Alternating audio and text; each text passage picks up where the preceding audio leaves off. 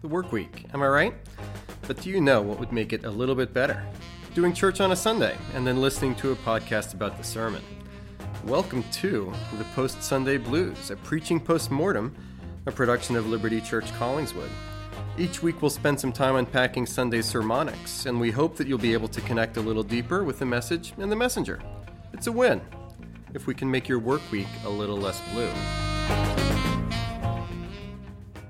House lights down. Welcome to Post Sunday Blues, a preaching post mortem.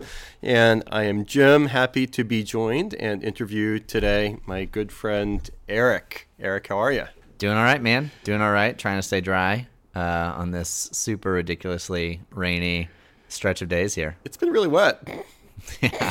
if you know what I mean. And cold. It got cold. What happened? Yeah, and I I guess uh, I, I listened to your sermon today when I was running outside in the Yeah. wet, wet and cold. I think for the first time this year, the combination Yeah. Yeah. wet yeah. and cold. So I was reminded again that I don't really like running in the wet and cold. Yeah, I did the same yesterday. The cold doesn't bother me, but running in the precipitation is not my friend. Yeah. Yeah. Wet socks. Yep. No good. Yeah. Well, we are we are nice and dry right now, and happy to be with all of you talking about Eric's sermon from this past Sunday at Liberty Church Collingswood. I was nearby in New Life Glassboro, but I missed being with my own people. Uh, there was one anger representative at church on Sunday, and he said that you did a really good job. So thank you for uh, keeping my teenager awake for. Yeah, for, man. for the whole sermon, that doesn't always happen when, when his old man preaches. So yeah, he looked attentive. take the win. I like it. So Genesis chapter 14, uh, the first two thirds of the chapter, verse one. What did we go to? To 16. To to 16. Let's hear let's hear more about it as we call it Stormy Monday. Yeah. Just to begin, I, I do have a couple questions here, but I'll I'll let you kick off. What was going on in you and around you last week as you were thinking about writing a sermon? Yeah, so a little bit of a maybe a little bit of, of background um, leading up to kind of like what did I want to get across? What was I burdened to get across in this sermon? So um, during my sabbatical this summer, the twelve weeks that I was away, my wife Carrie and I, uh, and you know this, Jim, but to tell our, our listeners, we okay, we I'll, uh, I'll play dumb. we Carrie and I have been working through listening to reading uh, sonship material, Right. Um, from Jack Miller, uh, New Life Presbyterian Church in Glenside. Now, uh, Serge, the missions Right. organization, sort of Oh, has I was going to ask you where you got that censorship quote from. yeah has like has the rights to the sonship now Right. um Serge so um yeah so that's something that's been like a lot of like gospel um stuff and how the gospel not just hey here's the theology of the gospel uh like you know jesus' atonement and you know death on the cross and Yeah. atonement theories or like you know substitution like all that stuff sure but how does justification specifically and then also sanctification how does it like play out in real life what are some of the implications of those things like for our relationships and for like our emotional health Yeah. and um, and other things and um, so that's been something that Carrie and I have been walking through and it's been on our minds a lot over the course of this summer so it's probably not a shocker that the first sermon that I preach post sabbatical um, was was one in which uh, the gospel and like this idea of grace to the unworthy. Yeah. Um, I couldn't get away from it as I was preparing. It was Mm-hmm. just like I don't know. It was one of those feelings like I can't not make this a major point, Yeah. even though I felt like I, I could have, um, which I can get to later. But um, but yeah, so that was kind of I guess a big thing going on as I just was thinking a lot about uh, Lot and how unworthy he was, but because of his his present uh, as well as his past and future Yep. mistakes, um, and that he was kind of in this predicament. It was kind of his fault. Um, Yeah. But God was super gracious through Abram Right. to rescue him. So yeah, so that so that was kind of the background. That was a lot of what was kind of going on in my heart and mind personally. Um, so yeah, man, the gospel and uh, just just the beauty and depth and richness uh, and graciousness of the gospel. Yeah. Good stuff. And to ask as well, Eric, I was in Atlanta getting some church planter coaching coaching for for a few days. So I wasn't here. You had a compressed period of time by which you were going going through the sermon, whether uh, yeah, like like different things. So so so your mourning, or you, you were in Tennessee a couple of weeks ago with the passing of your father. Right. Um, you, you uh, I was thinking you haven't actually. And, and this isn't a criticism, but the number of like full work weeks that you put in since mid May is Not a lot. Uh, not that, yeah, th- Yeah, th- things have happened. continues to be crunched. Right. Uh, I get last week was probably the first one, almost in some ways. Maybe not totally true, Crazy. but um, maybe the yeah maybe the one right before my dad died that was a good full work week. But yeah, it's been strange. Yeah. Um, yeah, it's it's been a little bit strange. So it was a little bit of a crunch. It's the first sermon preparation that I can recall in recent memory where I literally did zero until like the Monday Yeah. leading up to it. I usually like to do, which I probably shared on the podcast before. I like to at least maybe get a few hours the week before just Yeah. to get the juices flowing a little Right. bit. Um, but but this time because of those things, yeah, I didn't I didn't really look at the passage with preaching eyes at all until Monday morning. And um, yeah, so that was that was a I guess that's what it feels like to be you every week. uh, but that's not my role, so I'm not used right to it. yeah so w- w- what did it feel like to be carrying the weight of being back in tennessee qualitatively but then also just having less time uh, did those things when you were in sermon mode was it just sermon mode or or did things bleed into each other either some of the some of the weight or more anxiety with getting things done or Yeah, I mean, so no, much? that's a good question. I mean, yeah, there's definitely a little bit of anxiety with like, you know, being gone two weeks unexpectedly is very different than being gone two weeks when you can like prepare for it. yeah So yeah, I mean, I can't. When I coming back from Tennessee, I felt a little bit in like scramble mode to catch up. Yeah. felt super behind. Forgot to even like put my away message on, so I had like emails sitting in my inbox. So I was like, oh, I'm sorry, I'm just not getting back to you. I forgot to put it on, the away message on." So yes, I mean, yeah, there was some like scramble mode and catch up, little anxiety with the launch of the ministry year, with like home meetings, with our leadership development class that we're getting ready to launch, and some other things that there were a lot of things that felt um, last week were or the week prior those two weeks felt like oh man these like these are all like urgent and like time sensitive. Right. um and like important and urgent to use like covey's thing. And so um yeah so that was a little bit of a challenge to feel the feel that while starting from scratch on a sermon on monday rather than maybe in previous times when i've been able to prepare ahead right knowing that there's some urgent stuff to do the week leading up, but I've already done a little bit of prep. So yeah, that was different. That was that was definitely different in that regard. Um, but I think like in God's grace, like I think the sermon came together in like a, a reasonable number of hours yeah with a reasonable number of um, hiccups and roadblocks that weren't like over and above the, the norm. So it was okay. Yeah, it, it was really strong, and it didn't feel rushed.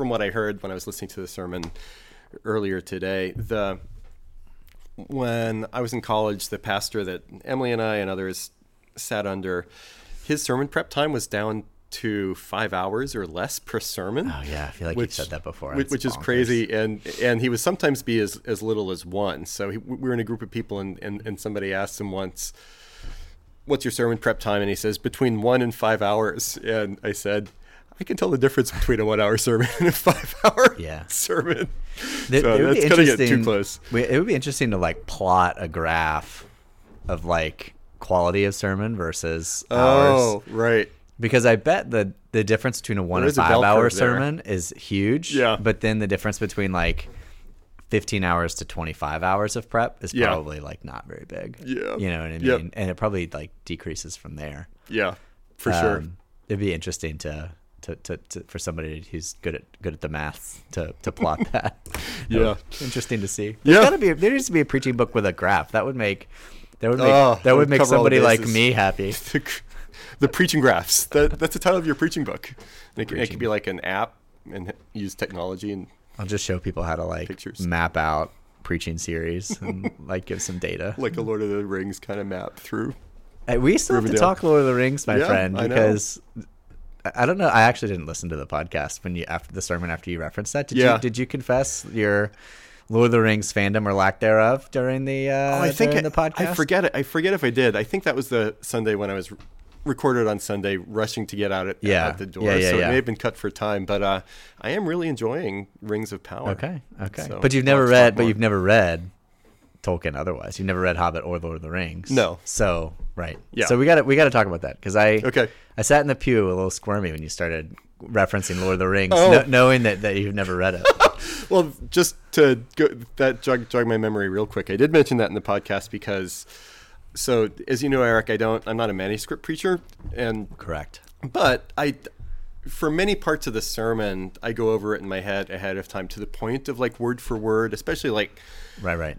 Things that I want to make sure are, clear, transitions, Yep. complex stuff to explain. Yep. But then for other things, I don't actually think it through at the level of word. And when I gave the analogy about Smeagol and Gollum, in real time that Sunday morning, I realized I really don't know much of this backstory at all. So it was a little bit about ri- riding a bike and like forgetting how you're riding. It's like, what do I? How do I explain Smeagol and Gollum? I really have no idea. Interesting. So well, I- well, we could take that discussion offline. Yeah. I'm glad you like Rings of Power. Though. It's I really can- great. I can yak I- for a while about that. Yeah, I'm really well. surprised. So, for another time, whether whether with microphones in front of us or not. But Fair enough. One one other thing as we segue here, Eric, to Sun Studios' Presence of the Lord to talk about the text a little bit more. You mentioned Covey, Yeah. Stephen Covey. Did you know? And we'll tie into oh, local man. sports teams. Yeah. Britton Covey, who's the punt and kick returner for the Eagles, is the grandson of Stephen Covey. Wow. Yeah. Interesting. I imagine that his grandfather was more sure-handed than he was. yeah, you win some, you, you, you lose some. So there we go. Short-handedly, we are going to talk Genesis chapter 14. Weird passage, but I thought you did a great job of explaining it, making it clear, not getting lost in the weeds, but giving us some through lines that we could could make sense of it, beginning with the rescue of Abram from Lot. What was interesting as you were studying this passage, Eric? What stood out to you? Yeah, uh, yeah. So interesting and challenging. I can go with interesting first. Okay. Uh, interesting. Um, yeah, two things. One, like all the geography was was interesting. Yeah. Um, you know, we preach Old Testament narrative fairly regularly. We like to have a, a nice balanced diet of biblical genre Mm-hmm. Part of this balanced breakfast. here at uh, at Liberty Church Collingswood, and so preaching Old Testament narrative is not unusual. But I don't think I've ever preached a passage that's had this many like city names, country names, Right. Yeah. and that sort of stuff in Yep. it. And so um, during one of my early preaching um, prep days, yeah, I, I pulled out like a physical Bible dictionary, like from from seminary, and kind of dusted that bad boy off and Mm-hmm. Nice. cracked it open and was like. Okay, where is this city? And like, Yeah. what else happened there? You Huh. know, and, and was kind of just looking up. I was like, man, this sounds so familiar. Like, where where does this come from? So that was kind of that was actually really interesting. It's not something that I do super regularly. I'm not like a huge, huge like history of like Israel, like get super, super Right. deep in the weeds of, of all that stuff. Bible archaeology. Yeah, even though it is interesting, but Yeah. um, so that was kind of fun uh, to, to to do that and to dig in and to dig into Mm-hmm. that a little bit. Um, for for example, like one of the things that I um, that I cut from the sermon, which I was going to mention later, but I'll mention it now since we're talking about geography, is just this idea of so Moses pursues uh, Moses. Sorry, Abram. Right. I have Moses written down on my page as, as the author. Uh, potentially. Uh, so Abram pursues uh, this coalition uh, from Dan uh, up up to this city that's just outside of Damascus, and it and it occurred to me that centuries later, one, one Saul would be pursuing Oh. up that exact same road.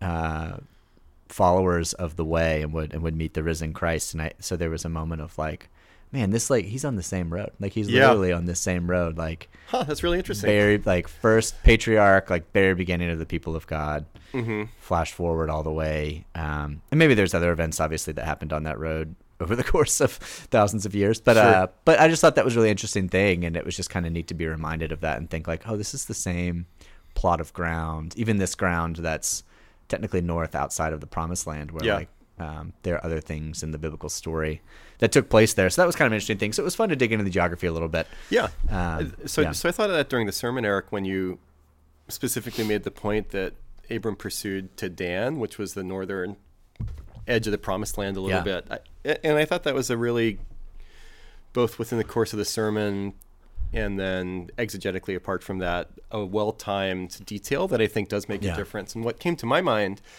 is for most of us, most of the time reading Old Testament narrative, the place names don't really have any much significance at all. Yeah. But the analogy that came to my mind was if somebody mentions, and this is apples and oranges, but somebody mentions something about happening in El Paso. Like most Americans will know, El Paso is not just anywhere. That's a border town. Yeah. And there's a specific set of dynamics, U.S., Mexico, Yeah. lots of things going on. And by mentioning Dan, which I guess was an archaicism as Yep, well, right. there is there's a tip off to the to the reader at the time that that would have understood that the stakes are set vis-a-vis the promised land in ways that are just are not obvious. Yeah, yeah, and so I thought that was really interesting and really fun. Um, yeah, so the geography was was really interesting. The Yep. other thing that I've always found interesting and was happy to mention this something that um, years ago was pointed out to me or I read or whatever, but just like I, I do find like Lot's storyline and his like continual slide. Um, to be just like a fascinating element of story, like, Mm-hmm. Oh, really? like in this part of Genesis. I don't think we've ever talked about that. I Um, I am I, yeah. I don't like Lot. So I mean, I'm not saying I like him. He's a good character, Yeah. and it's a good storyline. uh you know, So- yeah, I'm, yeah. I'm, I'm resisting talking about Lord of the Rings again, but there So- are plenty of characters in there that you Yeah. know, I don't you don't like them, but their True. storyline, Yeah, that's fair. makes for richer narrative. he yeah. he's kind of a buffoon. Oh, yeah, for sure. a little bit. Oh man, thanks, Uncle, for getting me out of this. Man, I can't believe I got captured in that city. I I need to go home. I gotta go back. Yeah. I've got stuff to do, Do you remember what was really fun? bro. Like you shouldn't live there anymore. Like Right. find somewhere else. Yeah, yeah, and to to tie in from the sermon there, Eric, that I preached two weeks ago, Right. and it seems like it's true in Genesis 14 as well. Geography has a symbolic layer to it, or it's not. It, it's not myth, so it, it happened, but but there is still like weight of symbolism connected to whether the Bible characters at this point are moving towards or away from the promised land. And Yeah, right. Yeah, and I think as well, and I tried to hint at this a little bit um, when I talked about uh, the idea of, of blessing and Mm-hmm. Abram and God and the people of God being called to bless, Right. um, and to be a blessing to the nations, but like, but also Lot being like physically removed from his uncle, who was the one who received that blessing. He's putting himself sort of outside of God's blessing, so to speak. Yeah, for sure. Um, and and so that that geographical distance has a has a feature there. The, Mm-hmm. the relationship, maybe more importantly. But Yeah. anyway, Yeah. but yeah, but there is some pieces there too that, that is interesting. Yeah, the, the geography is important, um, and it is true that so often when you read through the Old Testament, and me included, like I'm guilty of it. Like you just you get through chapters like in your daily office reading at 6:15 a.m. in the morning, and Right. you've only taken two sips of your first cup of coffee, and you're like, "Yeah, boy," and you just kind of yep, blast through all these going. like place names and Yeah. keep going, you know. But but there is not always, but sometimes, and I think this passage is one of them where there, there's some pieces there that are really important to yeah, to grab onto, and and and the author did it on purpose. yeah. I like Um, it. So, so you said there were a couple interesting things. Was that number one? Yeah, so geography was one, and then Lot's slide. Oh yeah. through- Sorry. was going. was the other Yeah. one. And that's all I'll say for now. I mean, you're going to come back to it, or, or, or somebody whoever's preaching January, whatever, if, like Yeah. when we get to Right. to Genesis 18, 19. But so there'll be more of Lot, and we'll find him back in Sodom again, and Yeah.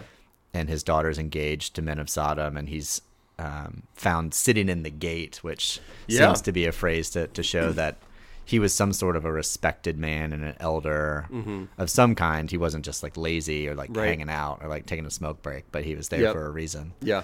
Um, and so, yeah, so there's that that slide where he he not only uh, goes back but seems to continue advancing in, in that direction. So Yeah. I've always found that to be really interesting, and, and he's an interesting character in that way. Um, Mm-hmm. yeah, so those are two interesting things. Um, two challenging things were were one uh, like p- pronouncing all the names. Yeah. Like I've never practiced. Uh, I've never practiced my serm- my scripture reading more. Uh, You did a really good job as as I was Um, listening to you read it.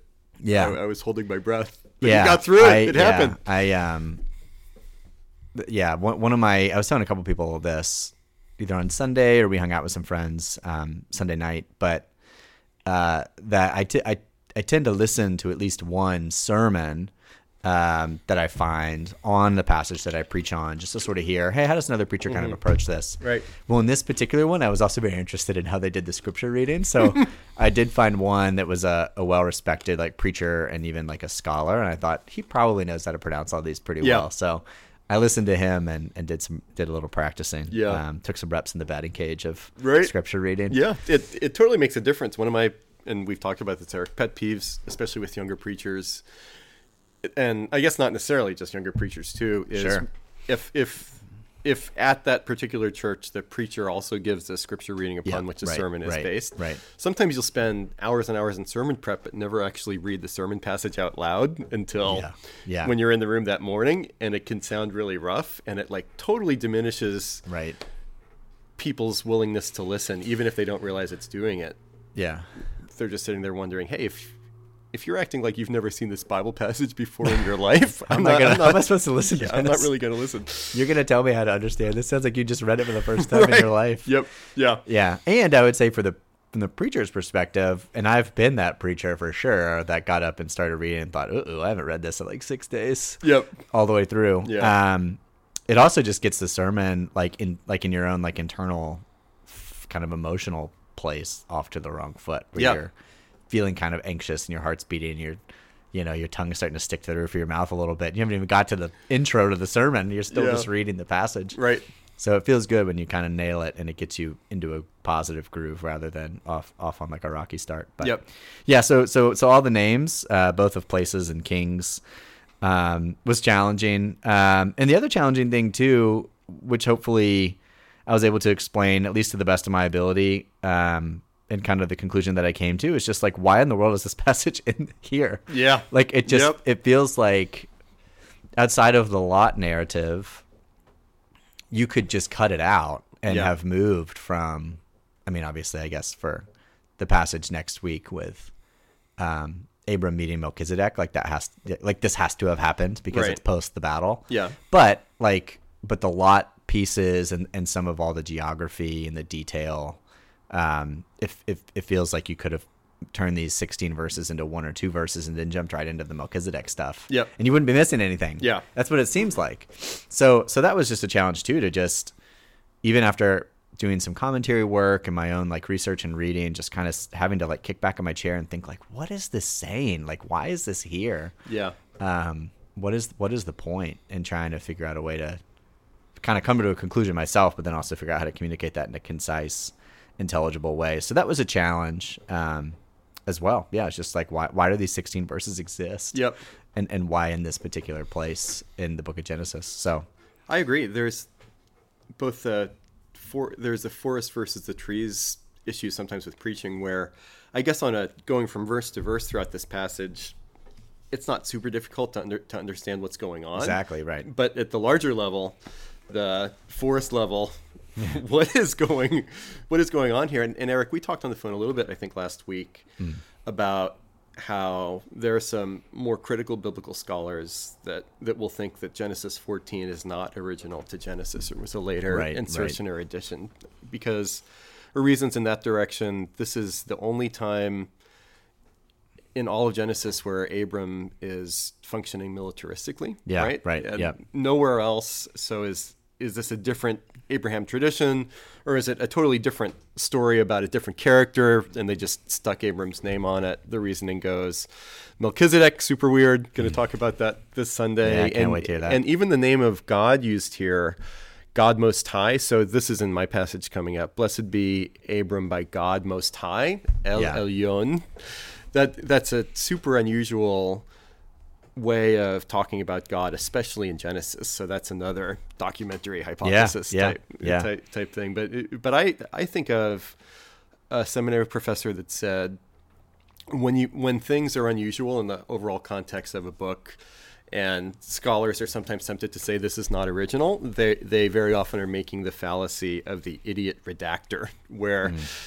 if if this was just compiled from all of these different sources over a long period of time the fact that this chapter is so unusual would raise the possibility that the redactor wouldn't mm. include it Yeah. or do more to build connections between what's going on here smooth out language mm. connect more storylines. So the fact that it is so unusual and in some ways standalone is not an argument against its authenticity to the original, mm. but actually for. Yeah, that's good. I've never heard that before, but that makes sense. It reminds me of of um, similar lines of argumentation that you'll hear related to like the historicity of Jesus and the Gospels. Exactly. and the idea yeah. of like, It's some of the hey, same- if, same a, if a woman is the one who stumbled upon Jesus' empty tomb and is the primary testimony, um, like in that culture, that would have been bad news. Like, Yep. really, if, if it wasn't true, the author If would have much it. rather would have wanted Yeah. to put like a, a, a man of high standing um, in that place. Right. and not like a poor woman. Yeah. Um, so it actually it it actually Yeah. argues the other way around, which is which is interesting. Yeah. Huh. Yeah. like a like a Jalen Hurts type of figure, because he's because everybody thinks he's so awesome. Because he has good quad strength. he, Can push the pile. he can push a pile. All right. Anything else with present to the Lord, the Bible text before we muddy the waters? no, let's yeah, let's move on and, and get get into the thick of it there.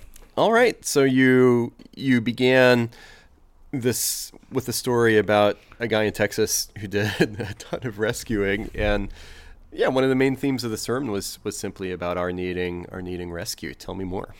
Yeah, I mean, again, that just sort of felt like uh, maybe an overly obvious theme to just say like, "Well, this is the theme of the passage." Well, it's there. But yeah, Yeah. but it, but it, but it, it, again, it was one of those things that was like, it was so obvious. Like, let's just go with it and not and not uh, kick against the goads, so to speak. Yeah. yeah. Don't have to Um, reinvent the wheel here. Yeah, so that was yeah, so that was the main thing. I actually um, think one of the challenges was that I I easily I think could have so yeah, so there's two pieces so there's two pieces of that. So so with rescue and this is one of the things that was challenging about this was um but the organization for this sermon came together kind of late Okay. um, which we can chat a little bit Oh, more about in a second. But um, the with that rescue, there was a lot in my mind of okay, there's kind of two points here Mm-hmm. under rescue. I ended up making it rescue and grace for my two points, Yeah. but really they're kind of like one A and one B because it's rescue through God's people, Yeah. one A, and then Right. like rescue of those who are unworthy, Yeah. one B. Um, and and there was actually like part of me at one point that thought like I I, th- I feel like I could preach this sermon and it might even be a better sermon if I only preached one of those points. Oh. Yeah. Um, because because to to try to do both Mm-hmm. justice, you you have to be like somewhat concise in ways that maybe you could tease out things a little bit more. Yeah. And and so that was actually a challenge in this sermon because there was part of me that thought like, depending on who I would like the audience I was preaching to or what was going on in my own like heart and mind throughout the week, I almost felt like I could have hung out on point one A and Hmm. just talked about, hey, God uses His people to to to push forward like Yeah. His His plan of redemption, His uh, in the Jesus Storybook Bible language, His secret rescue mission Yep. um, and I, I I feel like I could have like then made point B kind of all about like, hey, this is what we're called to do as followers of Jesus, and here's what that looks like, Yeah. and you know, I gave a little bit of that because I felt like I needed to, wanted to pull that idea of God using His people from the Old Testament page into our modern context, Yeah. at least a little bit. But I felt like I could have preached a whole sermon on that. Right. Um, and then likewise, I felt like I also could have like completely ignored the God uses his people piece and, and basically preached the whole sermon about rescue to the unworthy Yep. and teased out like the grace and the you are Lot and humility Mm-hmm. Yeah. And um, and all that even more. So so that was a little bit of a challenge as I felt like there was and and maybe and maybe in hindsight I should have left one of those on the cutting on the cutting room floor, but I, both but it, worked. yeah, but it felt it felt like um yeah, it, did- both of them were just so there in the passage. I, I just couldn't. Mm-hmm. I, I just I just couldn't cut it off. But again, maybe if I preach on this passage or preach this sermon again, um, and it's to a different audience, maybe I'll play with it and run in a different direction slightly. But um, but yeah, but that was a little bit of a challenge. Uh, to to to the sermon was was really those both of those points could have been under the rescue Yep. um, Yeah. heading in some ways, but I, I split it up into rescue and, and grace to have two different points there. But Yeah, they're connected, and and I enjoyed toward towards the middle and end of the sermon how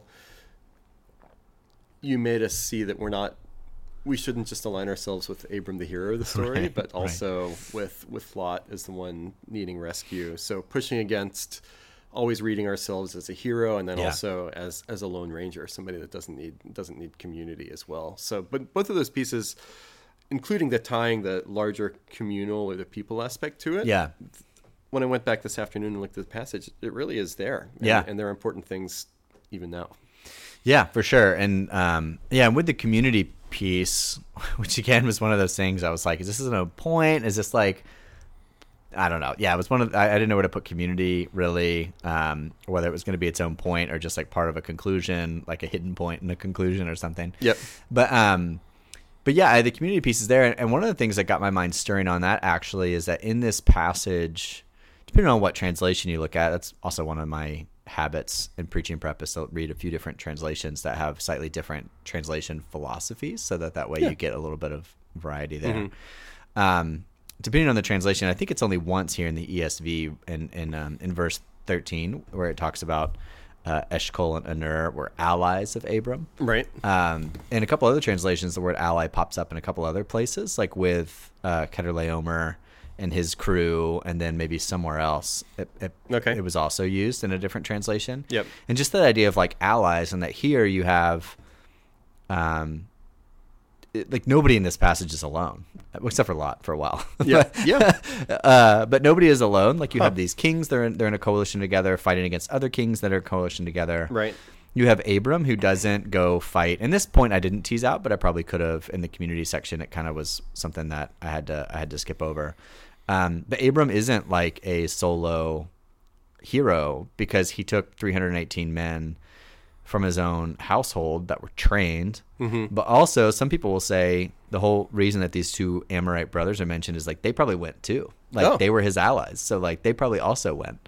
So like Abram wasn't just like by himself. Like Right. I can do this all by myself. He wasn't Rambo Yeah, exactly. going through Vietnam exactly. with a Bowie knife. Um, so there, so there is like a, a community aspect on, on, on all the different things. And then obviously the, the, the community aspect that I chose to actually highlight was the fact of if we are Lot, like how much do we need relationships to, Yeah. to pull us out when we're in these bad, bad spots. But, um, but there's kind of community all throughout the passage, which I thought was kind of interesting as well. And that, that word ally, allies, allied, Mm-hmm. um, kind of stuck out to me when I was, when I was reading.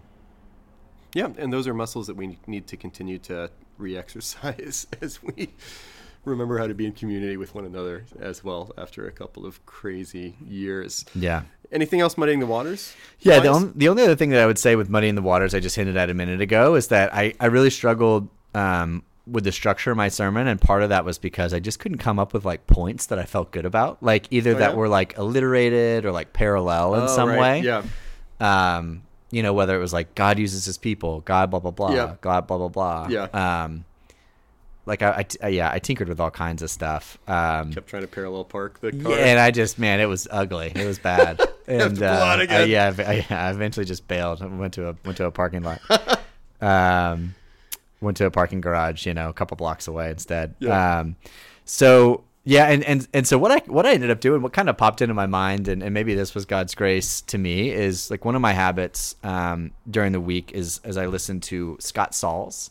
Um, and for those that don't know or, or maybe aren't familiar with that name, he was a pastor at Redeemer with Tim Keller in um, in New York City, and is now the lead pastor of uh, Christ. I believe it's called Christ Presbyterian Church in Nashville. Yep.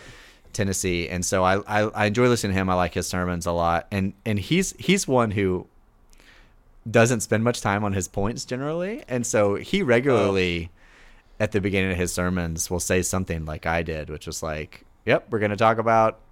Uh, rescue grace community and they're just kind of like they don't align they don't alliterate Yep. they're not They're just there. they're not really like artful Yeah. he just kind of says this is what it is and moves on but he's a great preacher and i thought you know what if he has that tool in his toolbox like i'm just gonna borrow that screwdriver Scott here Skull's s- screwdriver. yeah i'm just gonna i'm just gonna do it i'm gonna punt on like racking my brain for parallel words and uh, Yeah. thesaurus Right. work and all this stuff and just and just go s- full scott Sauls. so I, I i that was that was kind of one of the challenges and when i sort of finally let myself say whatever i'm just gonna do whatever Yeah. um that's when those three points kind of solidified and i and i was able to kind of hammer it out from there so that was kind of a You ran with it. yeah there was a lot of muddy in there for a little bit So, Eric, do you think that what you just said about those three points not being alliterated or super parallel. Was was that a reaction against what you told me we went, we went to the preacher's name? But one of the sermons you listened to on this passage was absurdly alliterated. Tell tell tell the listeners how alliterated it was. Yeah, it was like. Oh, do you want me to pull it? Should I pull it up? Is it worth actually pulling it up? I might Yeah. Able to. Let me see if I can pull it Okay. up really quick.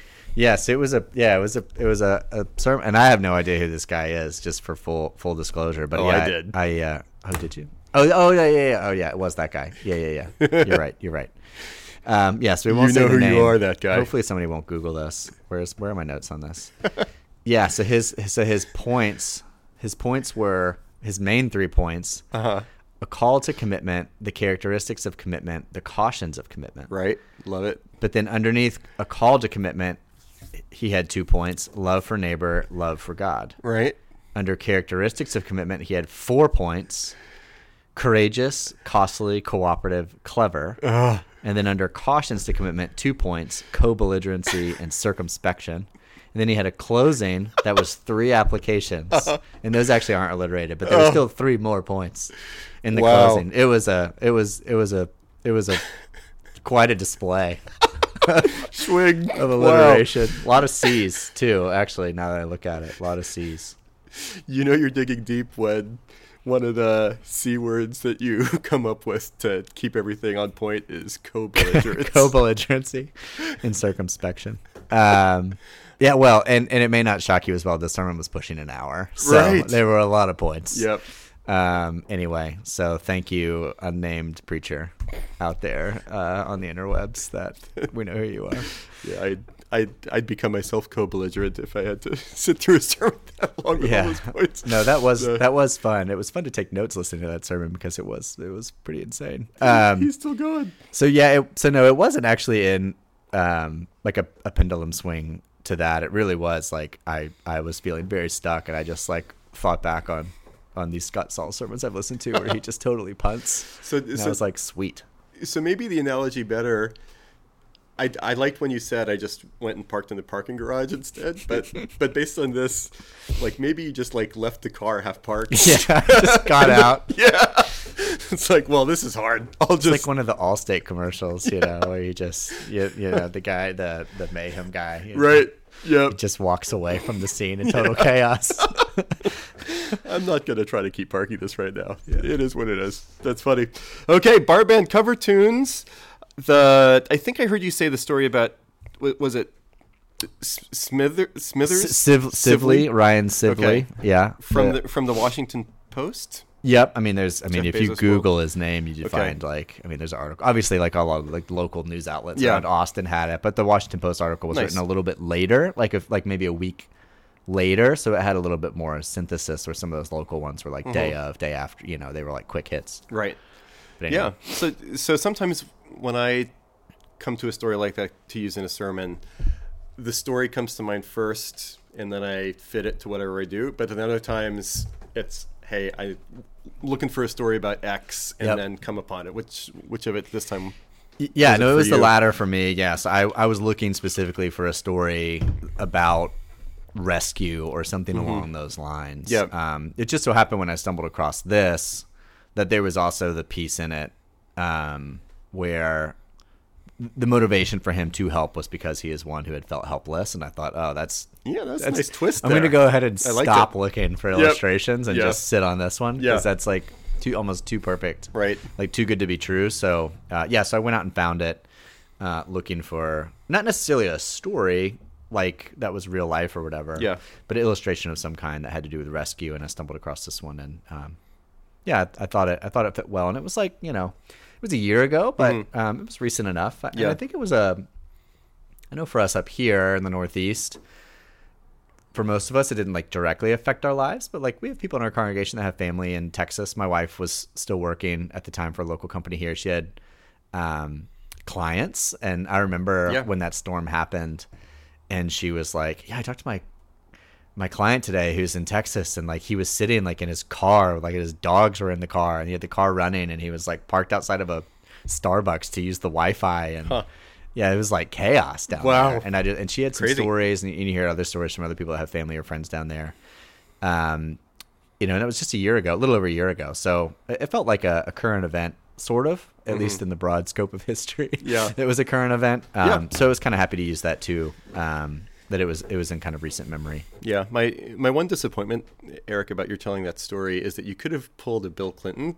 You- might be too young to. So, so one of his, in this way, one, one of his rhetorical tricks would be, and in my opinion, and I, I don't think this is a crazy strange. Like he's a good storyteller. Like he's mm-hmm. he he's a good speech giver, and so he would pepper his speeches with a lot of stories that were dramatic or spoke to some policy issue one way or another. And whenever he could, he loved to towards towards the end of the speech say, "And that person is here with us this morning." yeah, yeah, yeah. and, yeah. and so I, when you began, gosh. when you started to Should've call back at the end, it, what was his name? Ryan. Stiv- Ryan Sibley, yeah. Ryan Sibley. I was I was hoping that you would have said, Ah. "And Ryan Sibley You know is what? here this morning." So the funny thing is that like bro put his cell phone number out there. So like it's I don't know if it's still the same, but like I did actually during my sermon prep this week think about texting it just to That's see. really funny. just to see if it was still a, a Uh, real number or still right. his number. Yeah. And man, I, like I totally could have invited him. What what's the over under? If that story has been used in sermons before, maybe it has been, of the pastor as a stage trick calling him from the pulpit. Oh yeah, so yeah, yeah, yeah, like patching him in. yeah. Um, we have an open illustration this morning. I'm gonna let this guy tell it instead. uh, gosh, it like any pat. So it's been what? It's been uh, that was like 18 ish months ago, roughly. Yeah. I mean, I put the over under like 3.5. Yeah. Yeah. It's definitely solid. happened, right? Yep. Yep. Yeah. Yeah. Well, missed opportunity. Yeah, that's a good point, especially because I had his number potentially. We'll, we'll see if we can get Ryan this coming Sunday at Liberty College. Should maybe if any if any, well if any of our Howlin' Wolves want to Google his name and find his number and then reach out to him, feel free to drop us a line and let us know how it went. Un- unless there's liability involved, then keep us out of it. I mean, it's So, lit, like his number's just out there. I don't know. I it could. It's probably a dead number now. But What a knows? guy. Yeah, live television, man. Just give out the cell phone. Yeah. Okay. So that that was a really nice story. Uh, Barband cover tunes. So you've you've beaten me to it. It's it's been a long time goal of mine, Eric, to quote from a book of church order. I knew that's what you were gonna say. Didn't you like that? it, it, it turned out to be a really good quote. it's a ni- it's a nice definition. Yeah. uh, I uh, when I was listening to the sermon and and running, when you start laughing out loud. I, I when when you first said I'm going to read you something from our BCO book, I, I shouted. I was like, "What? no, don't do it.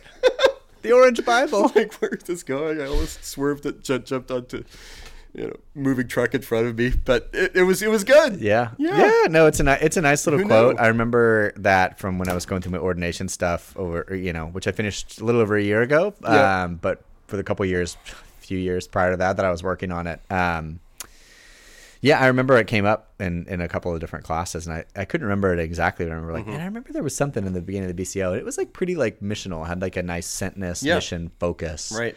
Um, so that was kind of what I was what I was looking for. And and as you know, I like to try to find something You got it in. from the standards of the Reformed Church in America. BCO not quite isn't technically part of the standards, but it is part of the uh, of the uh, shoot. What do you call it? Constitution. Yeah, part of the Constitution, the trifecta. Can't believe I knew that. Yeah, there. you- Look at you, man. Wow.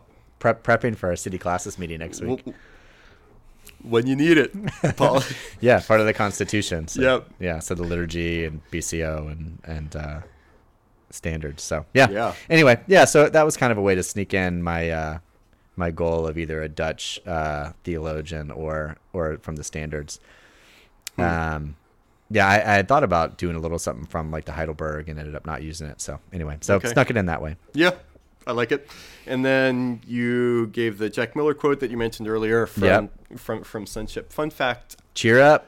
I for, yeah, say it again. Let's not gloss over it. Oh, here I'll pull it up in my notes. I Uh, don't have it actually memorized. I'll uh, I'm not while, the memorizer. while you're pulling it up, uh, Eric. I'm not sure if you know, but our listeners more broadly might not. Steve Huber, our communion director, the Liberty Communion director, just took a lead pastor role of Covenant Presbyterian Church, Doylestown. Jack Miller was one of the previous pastors there. Oh, really? Yeah. So Like so, pre New Life, I guess. I think so. So I would assume yeah. New Life so, was like his. Indian so when I was there a couple weeks ago at Steve's ah. installation, it was also the 130th right, birthday of of of that church, and so he didn't found it. Right, right, right. not that old, Right, But correct, correct, but but he served there at some point. yeah, Yeah, interesting. yeah. Yeah, so here's so here's the quote, and um, probably the most famous of his quotes, um, and you hear it riffed on a lot, um, na- notably by Keller, Tim yeah. Keller. Yeah. Um, Cheer up! You are a worse sinner than you ever dared imagine, and you are more loved than you ever dared hope. Right. And there's a um, uh, biography that was put out um, just about a year or so ago that's called Cheer Up. That's about Jack Miller That's and his life and ministry. I haven't Yeah. read it. I haven't read it yet, but I've I've heard uh, from Angelo, who's one of Jack Miller's son-in-laws, Mm-hmm. Right. Uh, who's a part of the Liberty Communion, that uh, that it's good and that his mom Barbara approves. Okay. Heard it from the source. Yeah, that that was a good one. Last last thing in connection there, I was joking last week, Eric, with Matt Llewellyn from Liberty Harrisburg when I was with him in, in Atlanta. I don't I don't know how many Covenant folks listen to this podcast necessarily, but Matt and I were were laughing. We're super grateful for for Covenant. They're going to be awesome parts of our communion. We're already digging into relationship in a lot of ways. But I would want to ask him 130 year anniversary service. Like, do they have it like a every five years that they have a birth church birthday? Think about that. Why why 130? Yeah.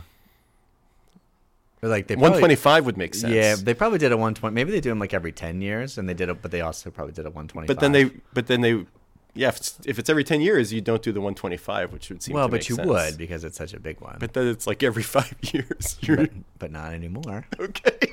Not until they get to 175 to 180. Then it'll only be five years again. I don't know. Okay. That is kind of random. I agree. Yeah. I mean, but obviously it's a round number. It's better than like 132nd. I, And like felt party. Like, I, I felt like in there, there was a big party party afterwards. I I didn't stay super long, but I I toyed with the idea of being like a Larry David and just going around asking people, "Let me ask you a question. Why 130? It doesn't make any sense." you could have like your little, uh, like your little reporter hat on. right? You know, Yeah. little getting to, trying to get Man the and woman on the street.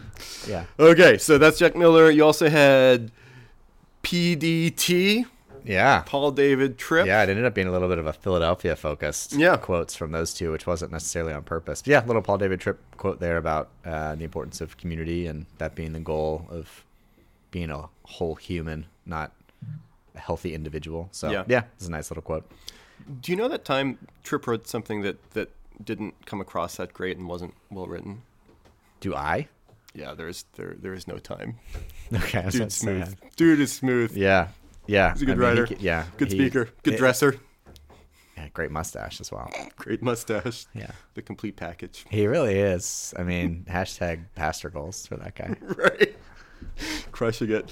So th- that's all that I had noted. Bar band cover tunes. Anything else that I was forgetting? Yeah, the only other things that I wrote down, like the the passages that I Oh, yeah. the Bible passages Right. that I referenced, uh, Proverbs twenty six eleven about like the dog returning to his vomit. Yeah, that's like, always a good one. that's a good one. I don't think Yeah. I've ever used that in a sermon before, but again, it was just one of those ones that as I was studying, it just came to mind. I've It's like couldn't not use it. I've made a joke about that passage before. I think at my church in Texas, it was the land of like giant Christian stores, uh, like Christian stuff. Like Christian bookstores. Yeah, Christian with, like, bookstores. Gifties and stuff And yeah, yeah, yeah. yeah. And and We had a our- couple of those in Knoxville. We we met close close to to the big Christian superstore, and before saying that verse, I would always say, "Can you get a bumper sticker with that verse on it?" yeah, I would like a crocheted pillow, please. Yeah. Like this. Yeah. With a little poop emoji on it.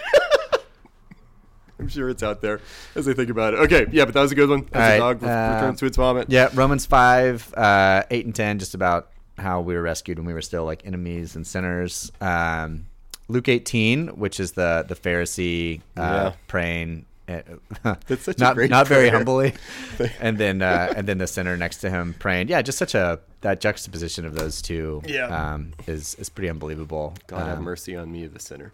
yeah, and then Genesis two, um, just the reference of Yep. uh, you know it's not good for man to be alone. That's you know my it's like my wedding my wedding passage. Really? Um, Genesis two, but um, when I when I officiate weddings, so you can ask a few people in our church that have been there, done that. Um, but yeah, so those were the those were the Bible uh, references. So yeah, those eight references, four non-Bible, four Bible, just happened to be that way. Perfect balance. I love it. Guitar slim pickings. Uh, on my radar, Eric, you had when you asked people to, who did you imagine yourself to be in the sermon, and you said take a moment to think about it. That was an excellent use of pause. Thank you, bud. Yeah, you you, you didn't go too fast. Instead, you waited. Yeah. But then, Jim, after I waited, I didn't realize I don't want anybody to raise their hand, so I did. I did toss that. Oh, that that was an like impromptu. I, you know, hey, yeah, Okay. don't. You know, we don't need to see any hands. Just think about it. Um, yeah, yeah. Who here has cheated on their spouse? no, don't raise your hand. Let's talk later. There's no transition from that. Uh, and, and and then also, I didn't write you. You had a nice. How are you? of- How are you filling in my guitar slim picket? How do you know the leftovers?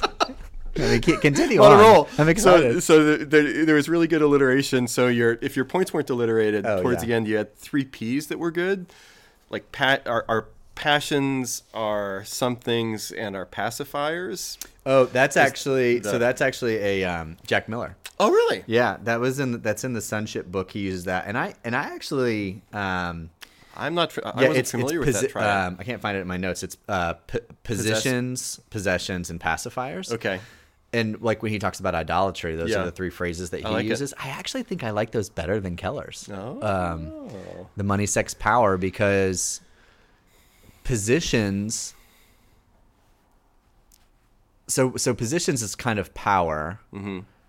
Possessions is kind of like money, yeah.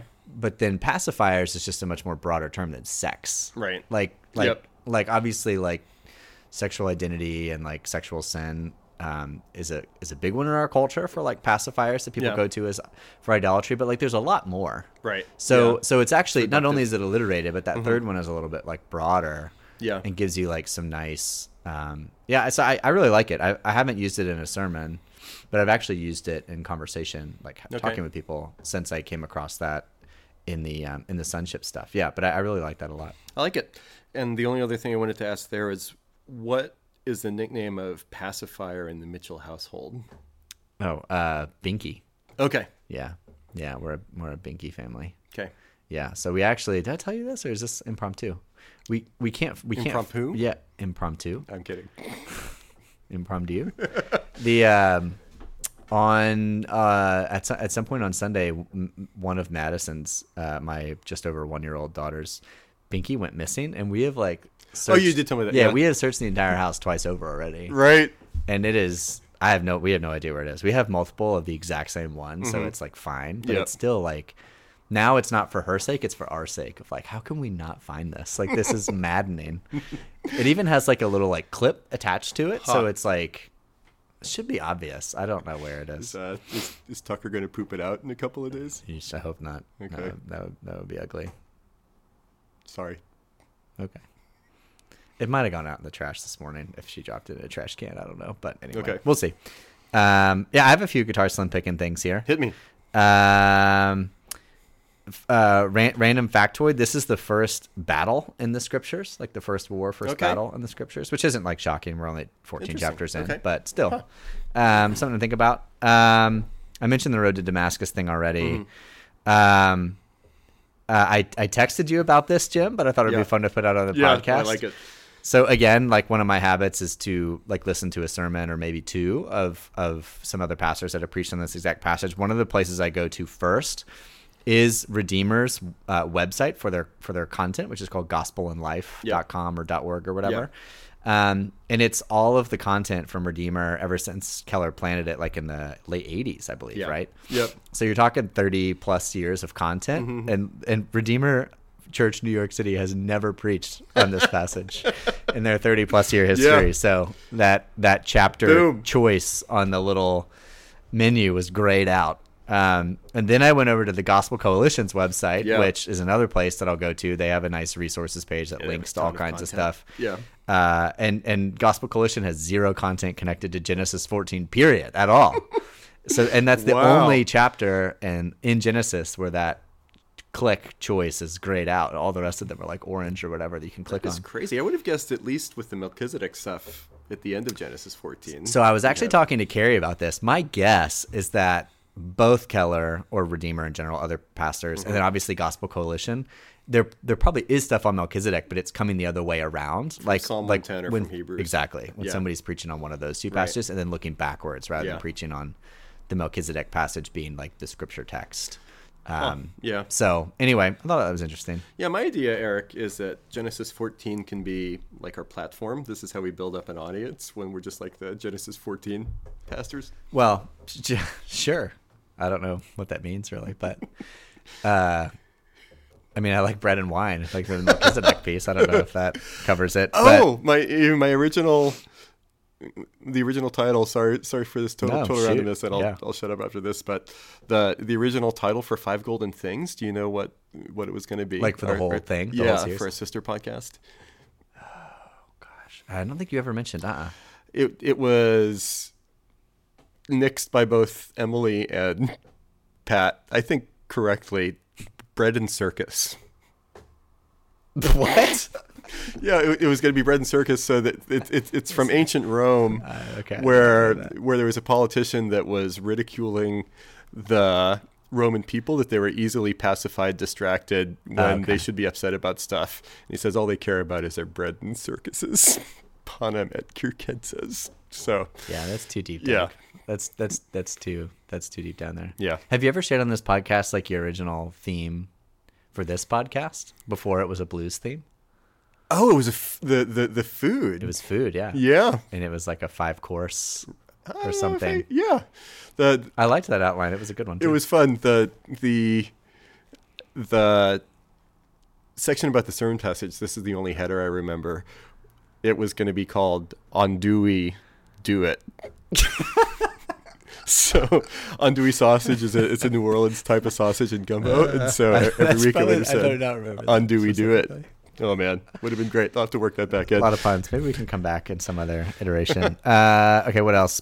Got Guitar slim pickings. Uh, mention that. Mention that. Mention that. Yeah. Okay. So two more things. Okay. Uh, in in the moment, I I cut a quote as I was working my way through the passage. Uh, do, do you know who Lee Corso is? The football guy? Yeah. So Okay. he's a ESPN like Right. college He's an football. old head. Yeah, he's an older guy. Yeah. He's on uh, college football game day, like on Saturday Right. mornings, Yep. and he's like famous because when he makes his pick for that game that they're in person, he puts on like the mascot head. That's Oh, like, that's right. That's Yep. like his shtick. Yep. So one of his other like rhetorical shticks is that when they're doing picks, the, if the person before him, you know, picks like the team different than him, he'll go, "Not so fast, my friend." That's like Mm-hmm. One of his little things. Yeah. And uh, I actually had that written in my notes with like I was asking for people to like, do you think you're Abram or Lot? Uh-huh. I Oh. was gonna I was gonna pull a little Lee Corso. Not so fast, my friend. Oh, I like that. You're Lot. But as I was preaching in the moment and like feeling the vibe of the room, I thought this is not this this is like too out of left field. I'm gonna I'm gonna axe axe this. So, um, but college game day was was uh, in in Knoxville just a couple of weeks ago Uh-huh. for the uh, Tennessee Florida game, so it was fresh on my mind. Um, When I was preaching at New Life Glassboro, I, f- I forget what it was. I made some joke that I think would have worked at Collingswood, but Oh. totally did not. flopped. Yeah, Big It's like. I'll, I'll just keep talking. I feel like that far. one may have. Mi- I feel like that one probably would have missed anyway because we don't have a ton of college football fans. Regionally. in it's not. in- yeah, regionally or in our church there are some Penn State fans and, and others, Right. um, but it's not huge. Yeah. Um, and then and then the last guitar slim picking, you asked this question before we we turned on the mics and started talking. You asked Okay. me what was up with my paper that I have in front that's of right. me. Uh, it's on parchment. this this is the first sermon that I've ever preached printed out on like resume quality paper. So it's, Didn't know you were trying to impress me. There it is. It um What happened? I Sunday morning, I'm like within 30 minutes of leaving the house Uh-huh. to come. I click print, and I have no paper. in oh no! printer. There was zero paper in my printer, and I thought, uh oh. And so Yeah. I just started digging through the closet in Mhm. my in my home office and found this box of like 50 pages of like high quality. Who knows how much we paid for it? Resume paper Yeah. that was left over from like I think when we I think it's from when we moved here.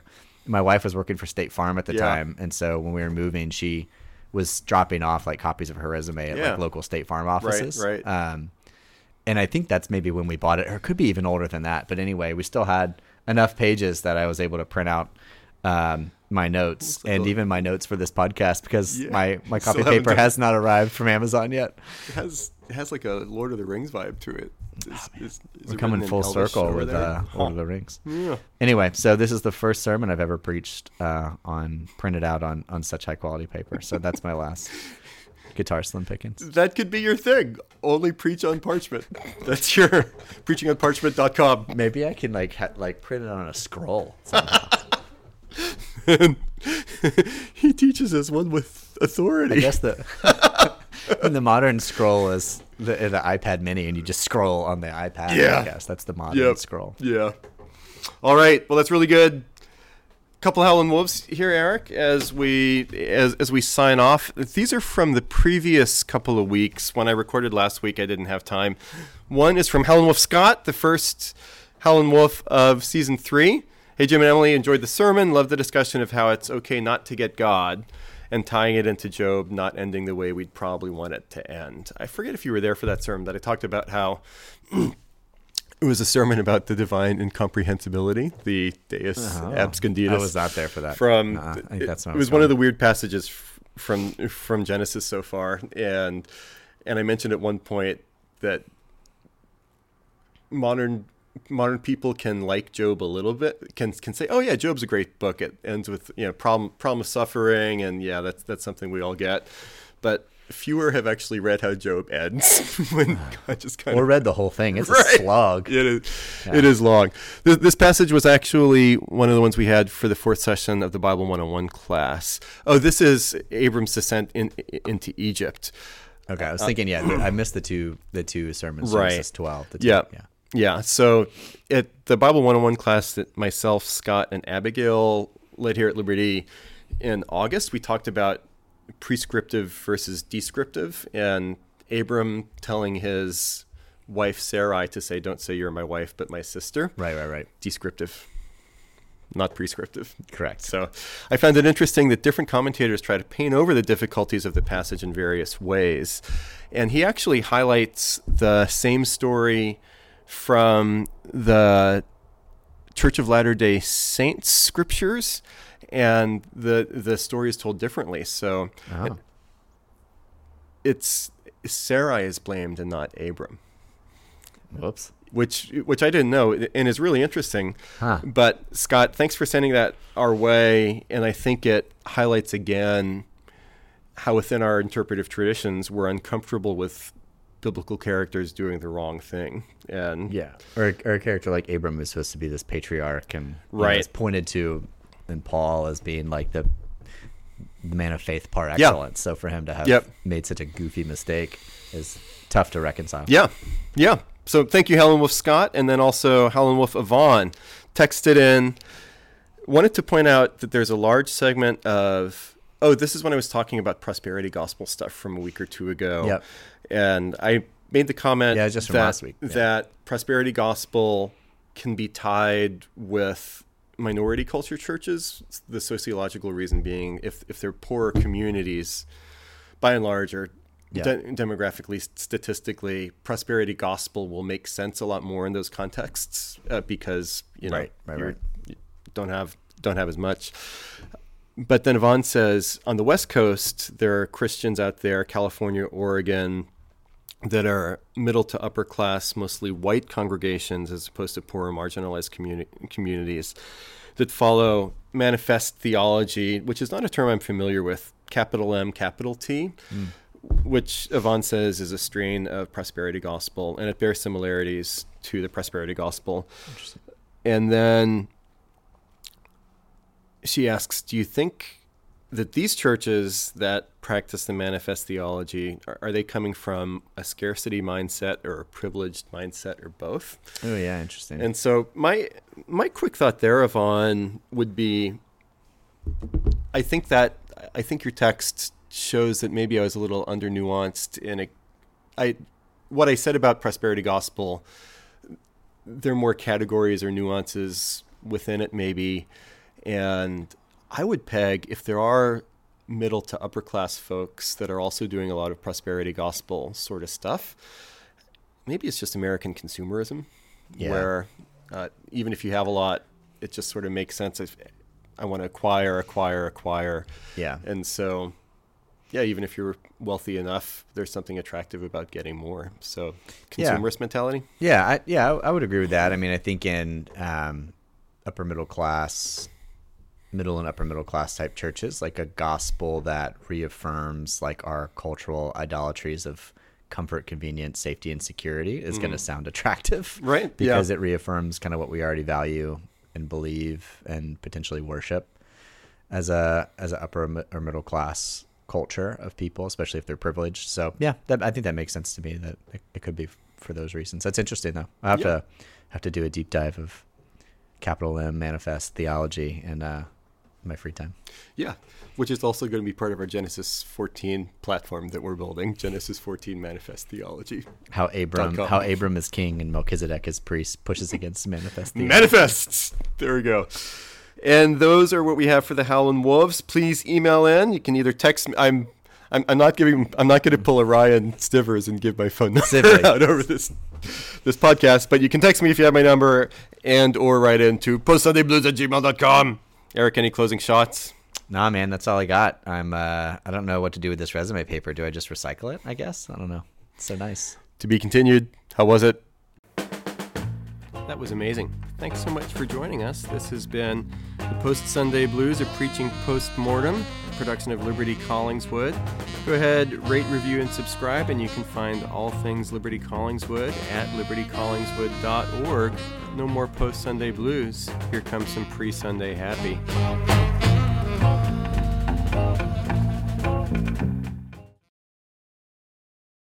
I guess. Hello, hello.